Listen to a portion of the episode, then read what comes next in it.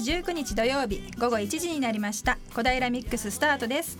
毎週土曜日のこの時間小平ゆかりのパーソナリティが小平の魅力を丸ごと紹介する小平情報番組です。今日11月第3週をお届けするのは小平市国際交流協会の西間恵美とはい皆さんこんにちはに元多摩大学のリトルワニーがお届けいたします。はい今週もよろしくお願いします、はいお願いしますうん。と3週間ほど前になるかな、えっと、国際交流協会でちょっと大きなイベントがあったんですよ、外国人の人を対象として、うん。えっと、着物で日本文化体験ツアー。楽しそう。楽しそうでしょ？名前だけ、けでももうすぐなんだかな分かっちゃいそうな感じですけど、まずまあだ外国の方に、あの着物を着ていただいたんですね。うん。で女性は振袖うん。すごい華やかで、うん。もういろんな色の振袖を着ていただきました。で男性はね羽織袴おかっこいいそうこれがまたね背の高い男性が多かったのですごいかっこよかったんですよ。で全部で23名の外国の方に和,、和服をまず体験してもらったんですね。でその和服を着て、えっと小平市平久市電柱彫刻美術館って学園西町にある美術館に行きました。はいでそこで、まあ、小平市が誇るあの彫刻家平久市電柱さん。そこの、えっとうん。美術作品を鑑賞してもらってでその後そのそこにある素敵なお庭があるんですけれども、うんうん。そこであのお茶の体験をしてもらったんですね。もう天気が、えっとまあ、あのなんとか雨も降らずに大丈夫だったので、お庭であの素敵な雰囲気の中お茶を体験してもらいました。でその後はね、えっと2つのグループに分かれて行動したんですけれども1つのグループはお琴を実際に弾いてみて、うん。桜桜ってあるでしょ？桜ちゃんちゃんちゃんって。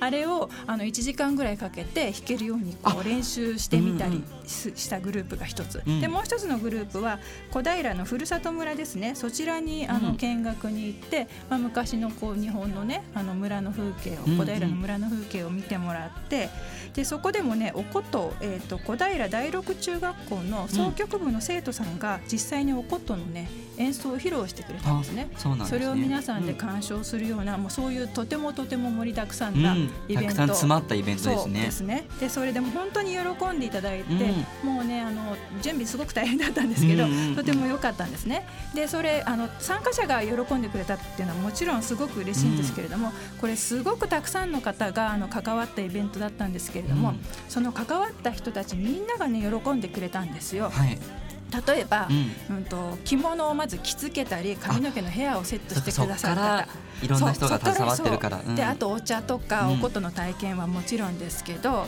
あとあの美術館とかねふるさと村でガイドで案内をしてくれた人たちとか、あとはその録中のねあの生徒さん。それと,、えっとうちのあの翻訳とか通訳をしているボランティアさんがいるんですけれども、あの日本語がわからない外国の方もいたので、うんそういう人にずっと付き添って通訳をしてくれたんですね。うそういう感じでこう何十人もの方が関わってくれて、うん。その人たちがみんなね自分の持っているそのスキルとか技術を発揮しておもてなしできたっていうことでそこが喜んでくれたのがまず嬉しかった。うんうんでそれとねもう一つもう一つ嬉しかったのが、うんえっとこれはあのいろんな市内をあちこち行ったので、うんいろんな会場に行ってそこで一般の市民の人とも触れ合うことができたんですよ。でそこにたまたまいた方も喜んでくれたんですね。そうそうなん一般の参加してない方も。あの例えば平久市電柱館ではその日ちょうど秋のお茶会っていううん一般の市民向けのお茶会もやってたんで、そのお茶会にたまたま来た人が偶然外国の方がたくさん参加しているのを見て、ちょっと横に座ったら一緒にちょっとお話ししてみたりねどこからいらしたんですかとか小平どうですかとか、そんなお話をしてくれたりとかあとまあふるさと村に行けばそこでねあのたまたま見学とか遊びに来ていた家族連れの方なんかもいたので、そういう人たちとも一緒になんかこうちょっとね触れ合う機会があったりとかして。ね。うん。うん。で小平ってね実はすごく4000人ぐらいに外国の方が住んでるんですけどあそうなんですね。なかなかね普段の生活で全然触れ合うこともないじゃないですか。確かにそうかもしれないです。うん。でうちがなんかこう外国の方向けのイベントとかをやったとしても、それってこうなんだろううちわだけ？あ関係者しかそうそうそうそうそう。なのでなかなかねこういう機会がないのでそういう意味ではこういろんなあの分野分野というかうん。方面の方んに喜んでもらえたイベントだったので、うん。それがね本当に良かったです。そうですよね、はい。なんかこう参加した外国人の方はもとよりこのボランティアの方やそうイベントに携わってくれている方、うん。そこにプラス一般の市民の皆様みんなっていうのがこうハッピーで楽しいイベントになれたってことは、素敵ですよね。これから東京オリンピックに向けてね、うん。いろんな、まあ、小平にも観光客も来てほしいとかそういう、うん。あの考えもねあるようなのであのこうやって市民一体となってみんなってことが大事ですよね。そうそうそう、うん。そういうのでとてもいいイベントだったなと思いました。はい。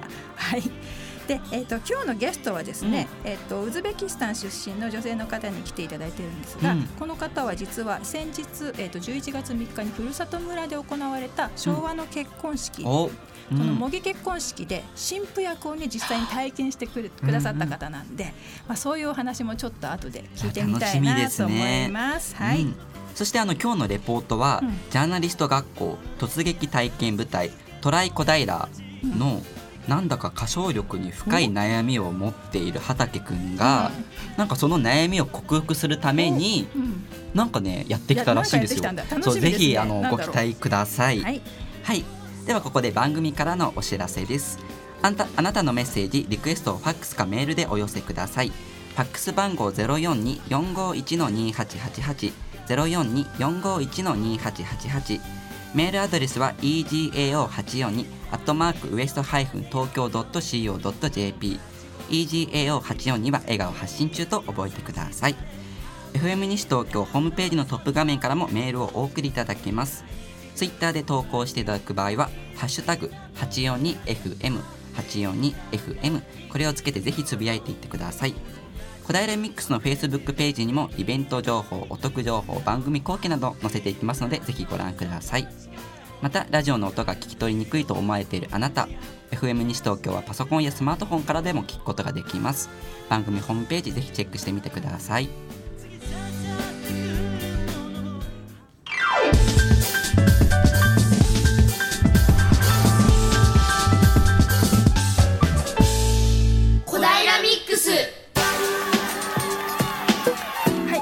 は早速何かやってくれるといううん。小平レポートをお届けしたいと思います。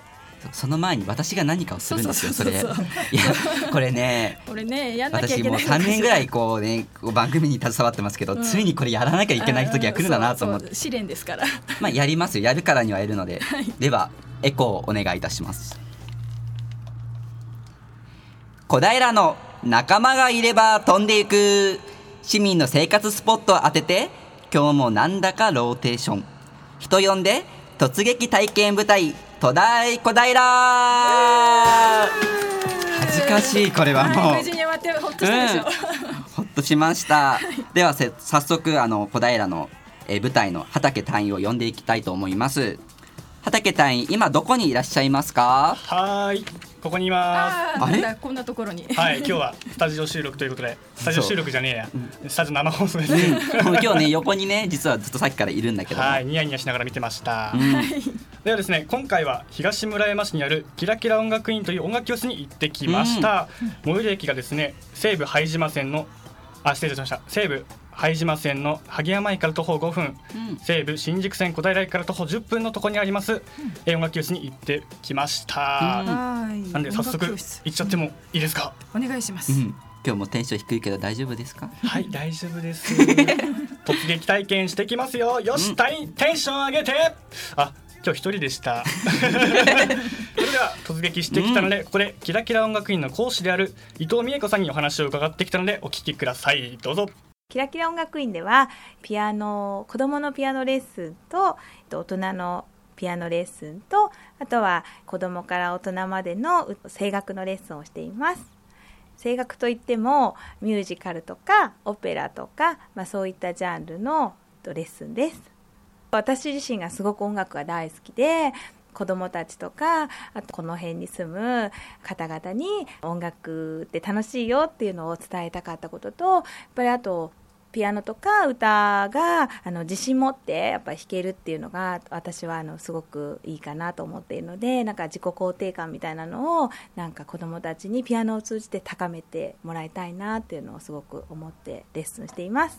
きっかけですか？とそうですね。私はなんか下手だなっていうのがすごくあっていや全然うまくないのにどうしようっていうのが常にあったんですけど私自身もコンクール受けたりピアノの先生あの試験とかでやっぱ順位がこうついたりしてどんどんあの上手になあなったんだなっていうのが分かるようになって。まあ、そういうコンクールとかを通してやっぱり自分自身があの自己肯定感が高まったので、まあ、そういうのも挑戦させるお教室にしてみたいなと思いました教室は、えー、と一番下は2歳の女の子からちょっと前まで80代のおばあ様まで歌を習っていて今は最高年齢が70歳ぐらいの女の人までいる男女混合の教室です。あのお母さん方もすっごく仲良くって一緒に飲みに行っちゃったりとかもするしあとは年に2回ぐらい教室でお楽しみ会っていうのをやるんですけどあのその時は楽しくみんなでワイワイやってる感じです。はいお聞きいただいたのは伊藤美恵子さんにお話を伺ってきました、うん。この伊藤美恵子さんなんですけども、うん。あの終始笑顔がすごい素敵な方でですね、うん。もう初めてあの取材に行かせていただいたんですけどももうね笑顔に救われました、キラキラ音楽院っていうねその名前通り、なんかキラキラした感じの、いや声がもうね声からね伝わってくる。素敵な感じが伝わってきましたね、本当に素敵な方でした。で、あのーこの歌のジャンルなんですけども、うん。先生にお聞きしたところジャンルのなんていうんですかね、まあ、専門性は求めてないということだったので、うん。演歌でもミュージカルでも前まであのシャンソン歌手の方もいらっしゃったりしていたのであーすごいですね。幅広いんだ。はい。あのーまあ発声の方法は同じということだったので、うん。あの発声の方法さえ同じであれば何でもできるよとうん。いうことでした。それでですね、あの上手い人はどんなあの感じの人なんですかって聞いたらですね、うん。まあ自分の世界観を持ってる人、ちゃんと自分の音楽を歌ってる人がやっぱり上手いなって思うし、自分を持ってるんだはい。うん。自分によ酔うね感じでもいいんだよね。そうですね。酔うのも大事ですよね。いい意味でちょっとナルシストの部分があった方がいいのかもしれない。その方が自分自身も楽しいですしね。はい、そしてですね、まあせっかくあの音楽院に行ってきたので、ちょっと僕もね、あうんのカラオケで、まあ70点台をうろうろしているので、あ、そうなんだ。はいだからかその歌唱力に不安があるってそういうとこなんだね。そうなんですよ。なのでちょっとあのその伊藤美恵子さんに少し歌のレッスンをしていただいたので、そうなんだはい。なのでちょっとそちらの音源をお聞きください。どうぞ。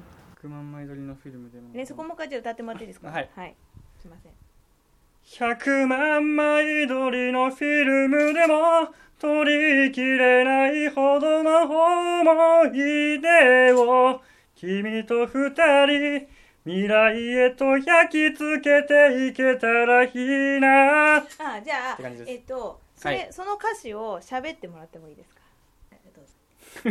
喋る。喋る。でうんとあしまあ喋ってみてください100万枚撮りのフィルムでも。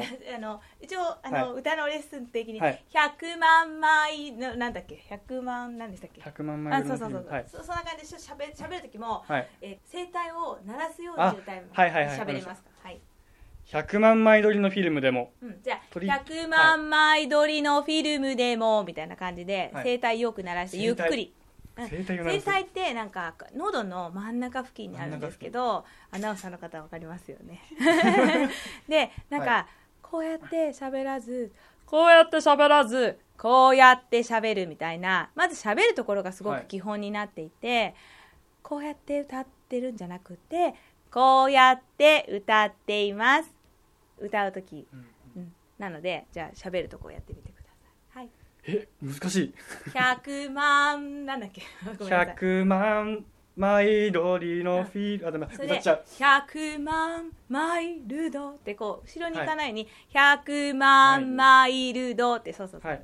まあ、かぶせて歌ってるので、はい。おーおーっておーおーって思い出をってかぶせないで歌いますから。かぶせないで歌う。えっと思い出をみたいななんか自分で広がるような歌い方歌います。うん歌いますか？わかりました。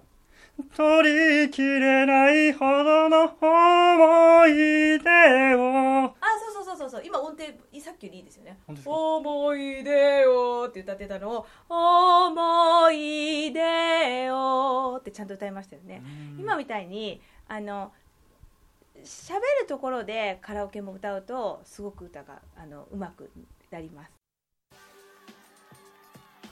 い。いはい声じゃん、うんいいいい声ですか？うん。めちゃめちゃ恥なんかずかしかった。ただね世界観だけは持ってたよ。あ本当ですか？世界観だけは持ってた。た あとはスキルだけかもしれない。スキルだけ。あのここでねあのいろいろレッスンさせていただいてですね、うん。あの1分間ぐらい教えていただいたんですけども1分じゃ足りないと、うん。もっと教えたいっていう句がうん。ありましたね。であの後半の方でですねあその伊藤美恵子先生と、うん。あとその場にあのいらっしゃった、まあ、生徒のあやみさんという方の歌声をお届けしたいと思いますので、どうぞ後半もお楽しみにしてください。はい。はい。ありがとうございました。後半もまたレポートの続きを伝えていただきます。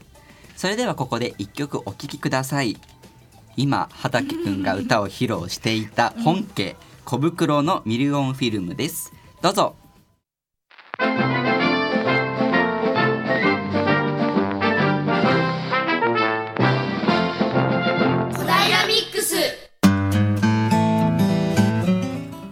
それでは本日のゲストをご紹介します。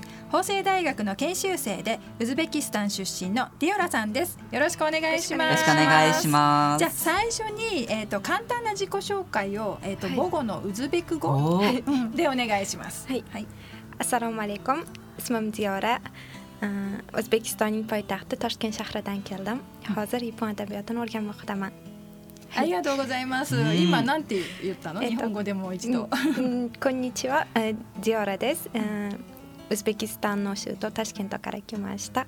現在日本文学を勉強していますって言いました。日本文学勉強している。そうなんですね最初ですよ。うんなんかウウズベキウズベク語、はいいいんだっけ？はい。でな何に似てる感じですか？トルコ語系トルで、コ語の似てえっ、る感じ？とアザルバイジャン語とか、うんウイグル語に近いですロシア語とはまた違うんですか？なんか逆です。あ逆なんだなんか逆なんだ全然似てないの？文法の順番が逆で、うん逆に日本語に近いです。ああ、そうなんだ日本語にじゃあえっと私は。ううんん、とケーキを食べます、うん。そうです。そういう順番、あはい。私は食べますケーキをじゃなくてね、じゃないです。うん。じゃあもしかしたら頑張れば覚えられるかもしれない。あじゃあ今から頑張って。なんかね今ねウズベキスタンって単語聞き取れなくて。そうそうね。私もウズベキスタンとタシケントしかタシケント聞き取れなかった、ううん。んでもなんか綺麗な感じの言葉ですね、うんえっ、とでし首都のタシケント出身、はい。タシケントってえっ、とまずねウズベキスタンってどこにあるかわかる、ウズベキスタンは、うん。あれですよね。ちょっとロシアの左下みたいな、あれ？うーんと。ロシアの左下？でもねなんかちょっとひどいよねなんかあのいやでも本当は分かってるんですよ。本当は分かっ知らないふりをしてるだけなんですよ。本当はもうすごい知ってるんですけど。じゃあちょっと紹介してもらってもいいですか？はい。うんウズベキスタンは中央アジアの、うん。えっと真ん中で、うん。でロシアから近いっていうとロロシアがあってカザフスタンがあってあとはウズベキスタンです。そうですよね。そんなに近くはない。そんな近くはねほら近くないっていう。やばい、うん。中国こっちから日本から行くと中国をずっと突き抜けてえその隣だよね。中国のなんかそんなに接してはいなくて、うんキルギズスタンがあっあてってそのもっと向こうか。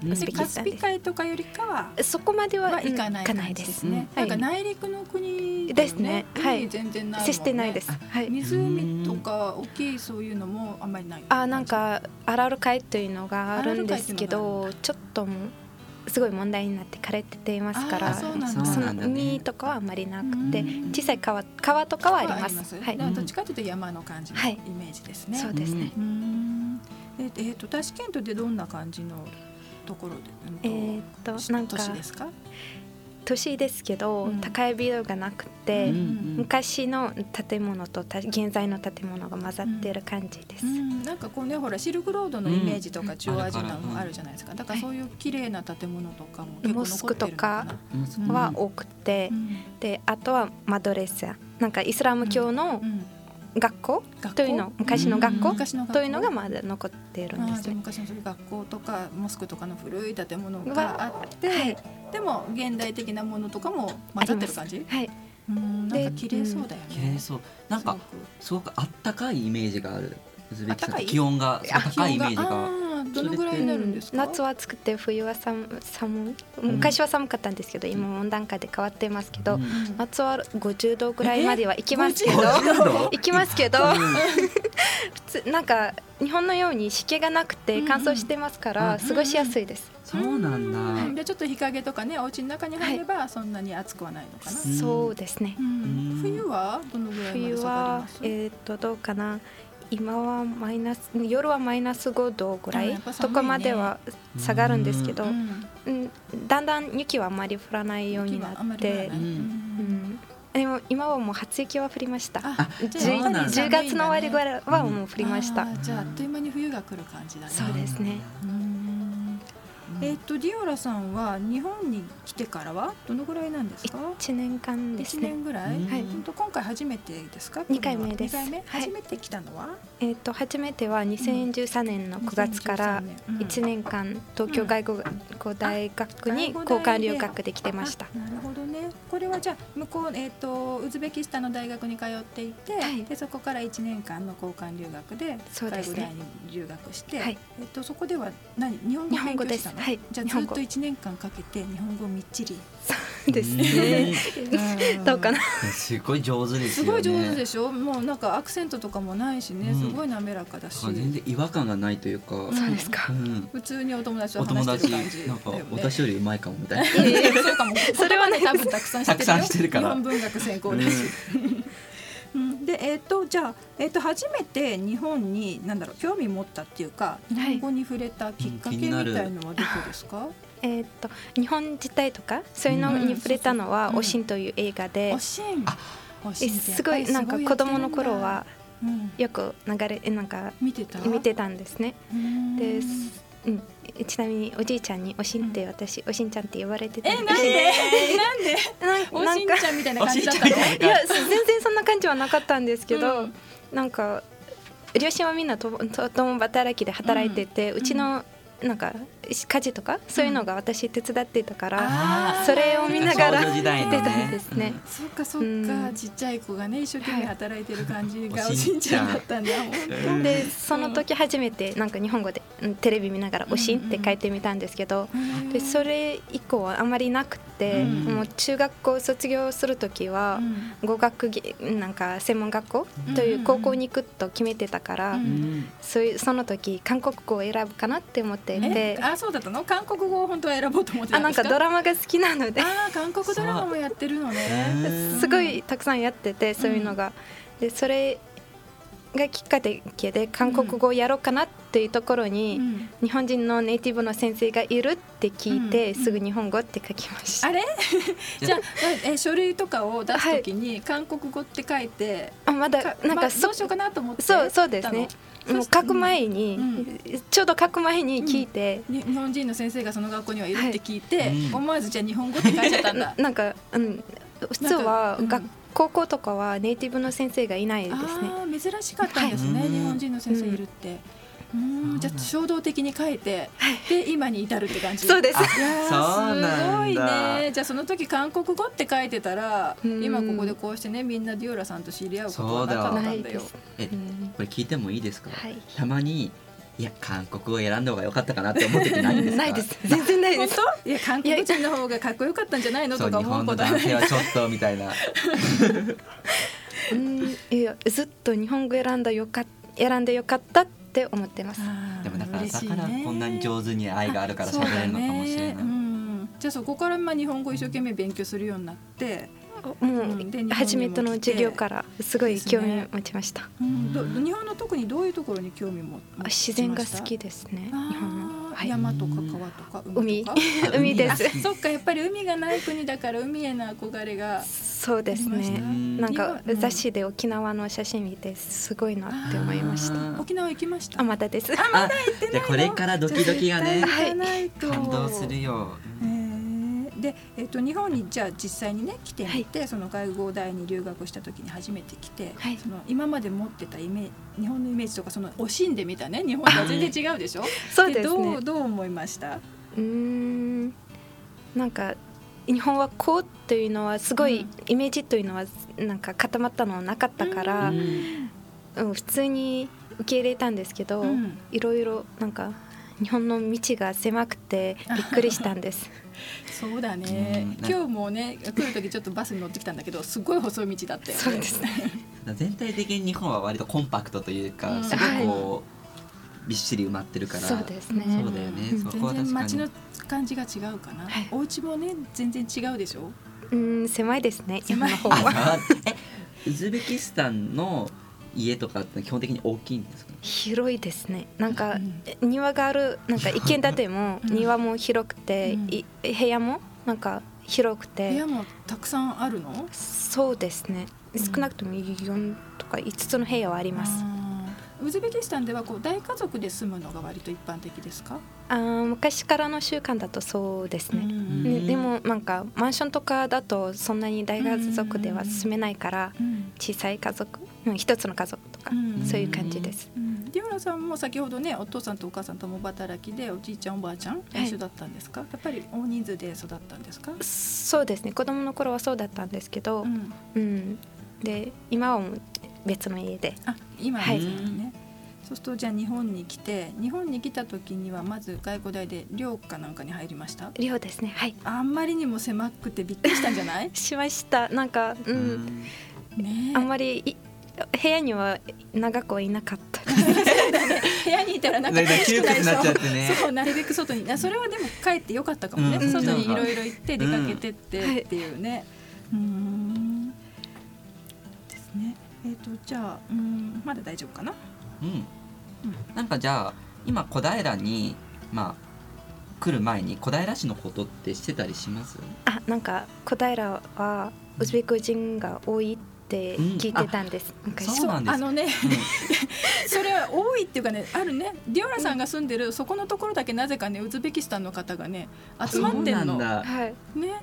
そうか、うん。小平はじゃあウズベキスタン人の方優しい町なのかもしれないですね。なんかえっと外語大で留学していて、で1年経って戻ったでしょ、はい。で、えっとそのウズベキスタンの大学を卒業して、うん。はい。それでまた日本に来たわけでしょ？そうですね。その時にじゃあ小平に住もうって決めたんですか？友達が住んでて、うん。友達がもうこここに来てって言ったから小平うん。になんか法政は寮とかはなくてあうん自分でないんだ。アパート探さなきゃいけないので。ちょっとだって大学まで遠いよね。ですよね。そうかそうか。うん。小平の印象ってどんな感じですか、なんか静かで住みやすいとこ住みやすい、うん。で安全。安全。うん。夜遅く。それが大事、うん。夜遅く帰ることが多くてうん。その時も一人でなんか歩いてもね。心配しないでも家まで行けるんです。それでも大事なことですそうですね、ウズベキスタンだとじょ夜女性が一人歩きってやっぱり危ない？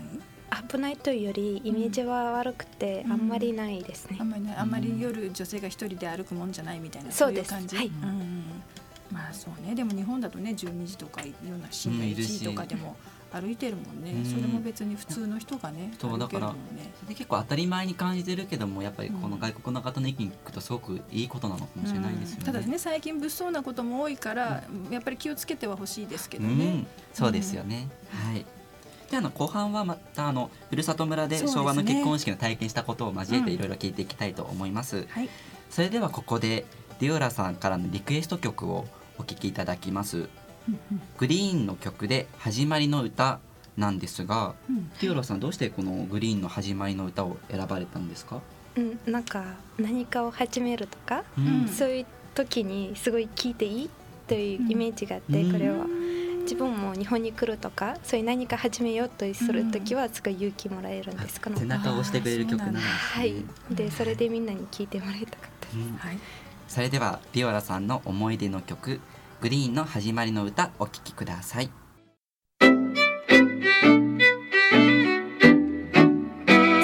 ミックス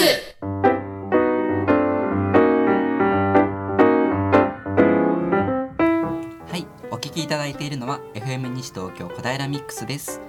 ウズベキスタン出身のディオラさんにお話を伺っています。はい後半もよろしくお願いいたします。よろしくお願いしますお願いします。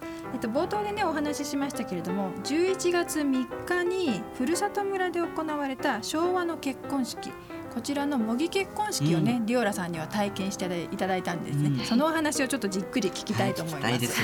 ううんんとまずこのお話ね、えっと、国際交流協会の方に、うん。ふるさと村の方から今年どなたか、うん。あの外国人に体験してもらいたいっていうお話をいただいて、それであの何人かのね外国人の方にうんこういうのがあるんだけど、やってみたい方いませんかって聞いたらディオラさんねすぐに「はい私やりたい」って言ったの。そうなんですか？はい、そうどんな感じで応募したんですか？どんな気持ちで？なんかもうその花嫁のう着物うん。というのがもう見え目の前にあって。目の前にもうすぐ浮かんだ、はい。で なんかすごいこれはもう一生一生私はこういううのん。着られないというのはあるから、うんここで着てみようってうん、もうこのチャンス絶対掴むぞって感じ、そうです。そっか。ちゃんとあの白い、えーと着物の花嫁さんの白むくの着物が浮かんだのね、ちゃんとそうですね。それは知ってたんですね。なんか写真で見てたんでああそっか。じゃあ憧れがあったのかな？すそうですうね、ん。普通の他のお着物は着たことありました？あります。振り袖とか？そうだったのね、はい。じゃああの着物がどんなに窮窮屈なものかっていうのは知ってたの？そうですね。うんそっかそっか、えーでうんと実際まあやってみて、はい。うん、思ったよりもちょっとこう大変だったなとかそういうところはありました、うーん大変だったのはうん。歩くとか、歩くのがうね、ん、そうお着物だってね、何枚も下に重ねてきてる3し枚ですね。三枚あ着て。そうかこれはね男性わからないわんですよ。かんないね。そう。だよね。下にもういろんな三枚も着てる。そうそうそう、襦袢とかねいろんなものを着てそう。ここにねお写真もあるんですけれども。そうなんす。ごく美しいお写真が。すごい綺麗なお写真でね本当によく似合ってるんですよ。もうパッと見た感じね本当の花嫁さんみたい。そう本当に。うんねああの重たくなかったですか？うん、思ったよりは重くなかったですね、はい。でもなんか座ったり立ったりする時はちょっと、う一人じゃちょっとですね。そうだよね。ずっとねこうじゃあの助けてくれるね女性の方がついてましたね、うん。髪の毛もねすごく素敵な日本髪に言っているんですよ、うんティオラさん今髪の毛とても長いですけど、はい。ご自身の髪の毛でやってもらったの？そうですね。全部、すごいねほら。あ本当だ。全部こうきちっと、うんうんして、うん。どうでした？頭はなんか重たいなとか引っ張られるとか。あなんか。った？車に乗ったり降りたりする時は頭が危なかったです。そうだね。ぶつけちゃいけないからね、はい。そうだよね。最初角隠ししてるしね、うん。うん、で、えー、とこの時お相手の、えー、と新婦役あうん。ごめんなさい新郎役もあの外国人の方でそうなんえっとですねうん、あのベトナム出身の、ね、方にお願いしたんですよ。えっと、彼はと特別お友達とかだったわけじゃないんですね。うんなんかキファのそうなんかツアーバスツアーで。初めて知り合いになって、うんうんうんじゃあじそれから顔見知りだったんですそ。うですね、ううん。んこの結婚式のおかげでもっと仲うん、良く、仲良くなりました。はい。もうパッと見た感じ本当に本物のカップル。本物の 本当にお似合いで。そう嫌だってあそんなことない。いやいやいやそんなことない。そうあのすごくねベトナムのあの男性も凛々しくって、うん。かっこよかったんですよ。引き締まるしねこう外国の方が着る白むく袴っていうのもすごくいいですね。いいですね、あうん。の姿勢もいいしね、ううんん本当にあの当日ねお天気もすごく良くてね良かったですね。そうなんだ。はい。うん。なんかずっと雨が出ていて雨降るかなと思ったら、うん、ね晴れた本当に晴れて暖かかったですよね、暑かったです。暑かったですね。ね。むしろね着物たくさん着てるから、でこの昭和の結婚式は、えっと例年は本物のカップルの方がそこで結婚式なさって、でそれを誰でも見学できるようになってるんですよ、うんうん。なので私もあの外国の方連れてうん。一緒に見学に行ったり毎年してたんですけれども、で今年は本物のカップルじゃなくてこうやって外国の方に疑似結婚式としてね体験してもらったんですよ、なので当日もやっぱり他にねいろんな人が見に来てたんですよね、お友達が見に来てくれたりとかね。こう人に見られるっていうのはどんな気分でした？あでもなんか見てる人は本物の結婚式って思ってたんですなんかそういうそうだよね。聞こえ聞こえてたんです。聞こえてた？本 当え外国の方が結婚するの？そうです。おめでとうとか そうだったんだ。えー、でもね、み見に来られた方もね、多分びっくりして、もう良かったんじゃないかしらね。で、食べ物なんかも、い、はい。えっと、いろいろね、出されてましたけど、どんなものが出てましたか？えーっと和風、なんか魚と肉？うん、煮物とかかな？そうですね。うん。そういうのをこううん。一通り食べて、その後に、うどんがが出たんですね。はい。うんこれはやっぱり手打ち。あーすごい美味しいうどんすごい美味しはいうん、ここのふるさと村で作って、うんだもんね。はい。うん、うどんって今まで好きでしたか？えーっと昔はうどんはまあ食べてたんですけど、うんそれほど好きでもなくて、うんうんうでんうどんよりはそばの方が好きでなんか麺がちょっと薄いから、うんでも今回食べたうどんは日本で多分一番美味しいです。一番美味しい一番美味しいもう嬉しい。作ってくれた人これ聞いたらもう本当に何杯でも何杯でも作っちゃうよ。ね。ね作っちゃうよ。うんね、あのふるさと村のね、けあのここでえっ、と土日に食べることできるので、食べたことあります？ここではない？ふるさと村何回か足を運んだことはあるんですけど、うどんのことはまだ知らなかったので、うん。ぜひそんな食べてみて。聞いたら。食べないと本当にやっぱりもったいない。手打ちでもったいないねです。もう作りたてだからはい本当に美味しいんですよね。袴着て食べたい。それはお相手いないけどうん難しいな。でえっと、この結婚式ってに日本の結婚式昔はうんお家とお家の結婚式だったので、あの新郎と新婦が普通結婚式って横にね並んで座るのが普通じゃないですか。私の印象はそうですねけ、ど、今、うん日本でねホテルとかでやるときはそうですよね、だけれどもこの結婚式の場合はこう片側にあの新郎のうんうん。ご家族の方が並んで、片側には反対側に新婦のご家族が並んで向かい合わせで座るんですね。分かれてるってことなんですね。そうそうそう。ね。面白いですよね、うん。こうウズベキスタンではどうですか？こんな形式ってあります？ないですね。並んで座ります。並んで座るのがはい。普通だよね、そうですね。で日本のこのお家とお家みたいなの、はい。お家とお家がえ縁を結ぶみたいな、うんうんそういう感じのところっていうのはウズベキスタンではあるんですか？ありますね。あります？なんか、ううん。ん、両親なんか二つ家が、うん、なんか、うん、これからうまくいけるようになんかうん。いろいろお互いの家訪問したりとか、うん。もうこれからの、うん。うん、子供が結婚するから、うん。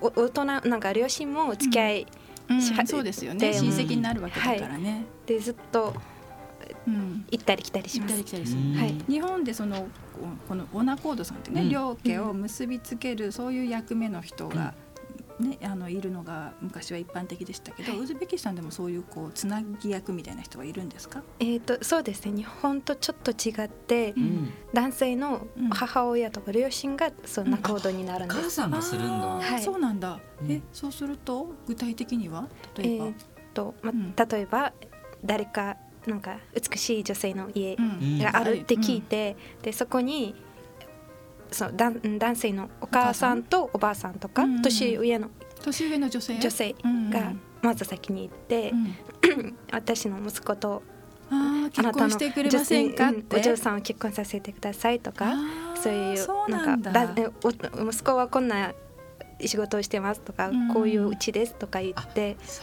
うな。そっかお母さんね早く結婚してくれないと心配で心配でしょうがないから どこかに綺麗なお嬢さんがいるってなったらまそこに行ってぜひうちの息子をもらってくださいってお願いしに行くんだ。PR してくんだお母さんが。そうですね。えー、じゃあお母さん大事だね。大事。え今でもそういう感じで結婚するのが多いんですか？はい。うん。でなんか、うん、恋愛き恋愛関係の人が結婚しようとする時もうん。必ず両親とか母親がいうんて仲人するんです。あー、はい、そういう形式は今でも大事に残っているんですね。そっかそっか。へえ面白いですうね。ん。うん、それはえっと今の結婚式と昔の結婚式そんなにじゃああんまり形式とかは変わってないあのー？そういうところは変わってなくて、うん昔はなんか日本のように、うん。うん、あ男性のうちでやっていたんですけど、うん今はもうみんなレストラン、レストランとか。うんそうなんだで雰囲気とかはそんなに変わってないうんですね。どんな感じの雰囲気ですか？えー、とウェディングドレスとスーツの男性うんで、なんか大きなレストランでうん料理いっぱい出されて、うんみんなで踊ったりするん踊ったですり歌ったりすごいじゃあ賑やかな感じ？そうなんだ。ね結構音楽もかけて踊っみんなで踊ってって感じ？音楽かけるよりは、うんなんか歌手の人とかあをー呼んで？だり、うん。でずっとなんかすごい人気じゃないけど、うん。ずっと歌ってくれる人うんとかを呼んで、うん。あるいは芸なんか、えーカメディアンの人、うんバラエティ番組のとこの人を呼んでそれで盛り上げるあじゃあずっとこう盛り上げて楽しく笑わせてみたいな、そんな感じの結婚式なのかな。ちょっとじゃあ日本とそこは違うのかもしれない。そうですね。特にこの昭和の結婚式はね、うげ厳粛ななななんだろう。正座してそうそう もうシーンとした中でおしゃべりとかねそんなにする感じじゃなかったもんね。うんでびっくりしたんじゃないですか？なんかすごい静かだった。そうだよね。うん歌流れないみたいな。あえでも獅子舞があったんですね。あそうそうそう途中で式がだんだん進んでいくと最後の方獅子舞とか、うん。あのー鈴木林のあ鈴木林。うんそうねそういうので最後そこがちょっと宴会っぽい感じかな、はい、うん、でも一緒に踊る感じじゃないもんね。そうですね。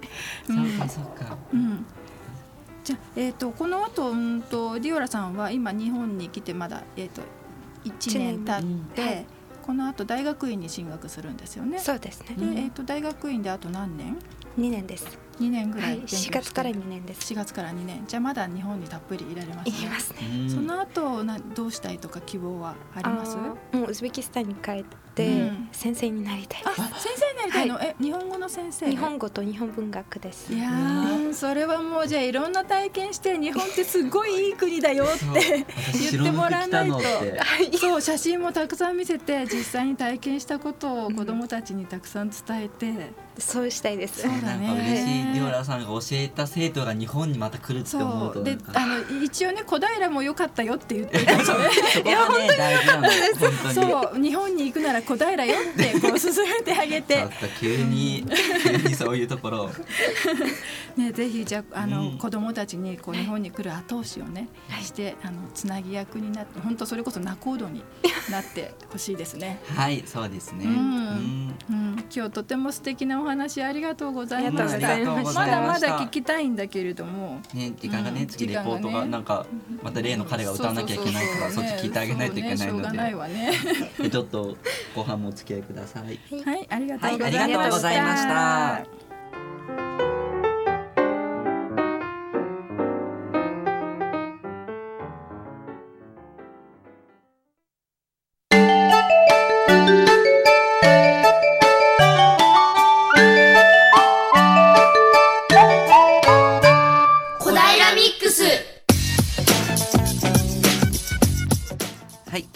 本日のレポートは突撃体験舞台トライ小平隊がお届けいたします。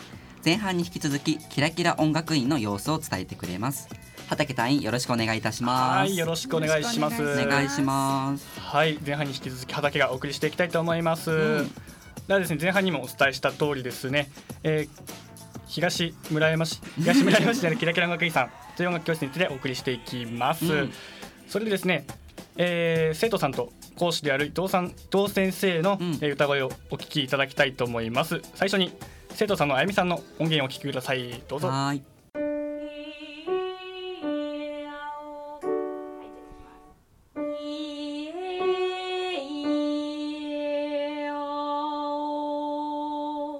息をこう入れます。で、えー息を入れたら止めます。そしてから出します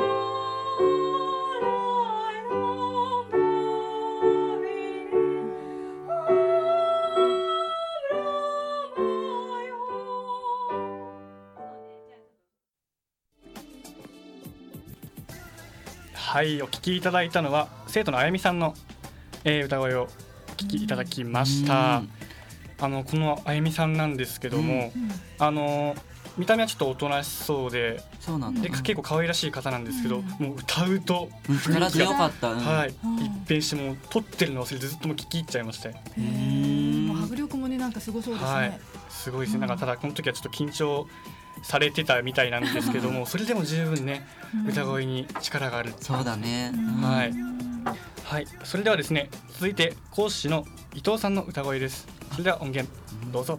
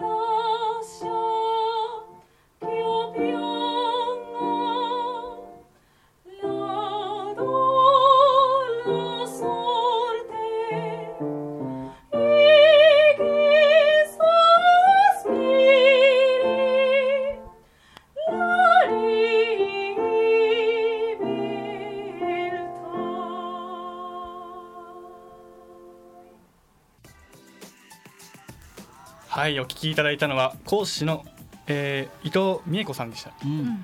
お二人ともですね、オペラなんですよ。うん。美しい。すごいね高音がスーッとねはい、本当にさっきもあゆみさんのお話をさせていただいたんですけども、本当に二人ともあの常にニコニコニコニコしてらっしゃるんですけど、歌うともうドン変わる感じ。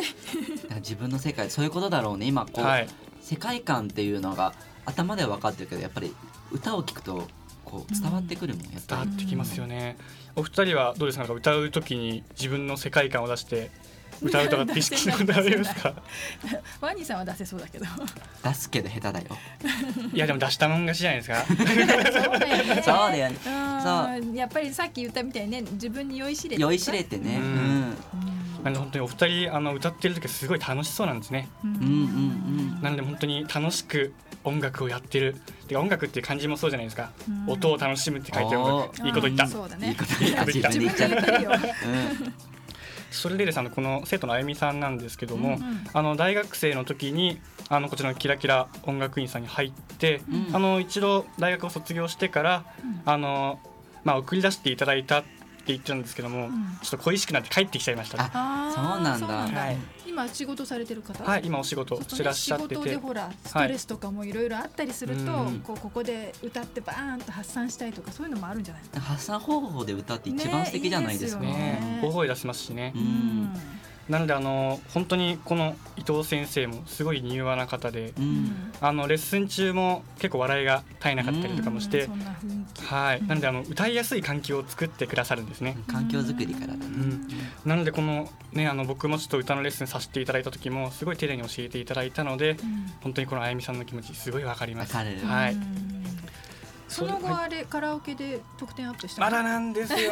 まだ行ってないんですよそっ。か試さなないとねのでちょっと今日帰ったら行ってこようかなと思って。うん えごめん普段何点なの？普段聞いちゃいますそれ。なんかねそんなにね悩んでるっていうのにこれでなんかでも上手だ90ったし点いってるとかって言ったらなうん普段は7、80ですね。ああーリアルなリアルですねなるほどねじゃあ目指せ90点はいうん。それではですね、えー最後に伊藤先生からリスナーの皆さんに向けてメッセージがあるのでそちらをお聞きください。どうぞ。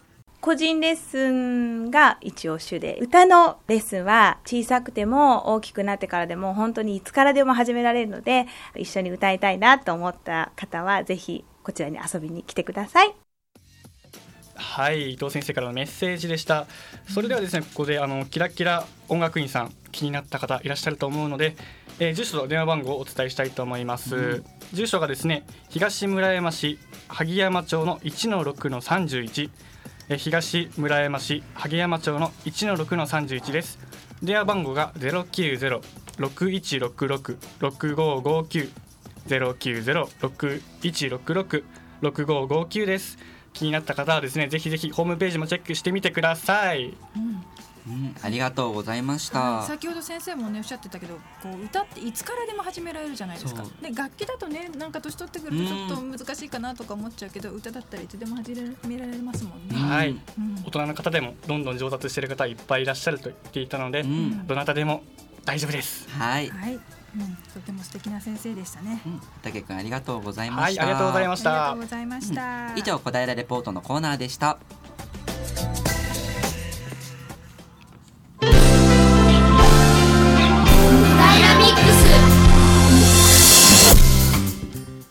市内で開かれるイベントや活動の情報をお伝えする小平インフォメーションコーナーです。はい、小平市国際交流協会からお知らせがございます、うん、えー来週の日曜日11月27日ですね、えー小平国際交流フェスティバルが開催されます。1年に一度のお祭り、お祭り、うんまあうん。文化祭みたいな感じかな。そんなワイワイしてる感じそうそうそう。えっ、とこだあ学園西町地域センターを、えー全館使ってですね3階建てなんですけれども1階2階3階全部を使って、えー模擬店ありうん。歌あり、えー体験コーナーあり、うん、そんなこう盛りだくさんの、盛りだくさん一日楽しめるみたいな。そうい一日うんそうね。うん10時から4時までです。うん、そうね。かそうか。うん。で模擬店は例えばシンガポール料理とかね、うん。イラン料理とかあとまあ普通に焼き鳥とかね、うん。そういうものもありますそれから体験コーナーは、えー茶道とか生け花。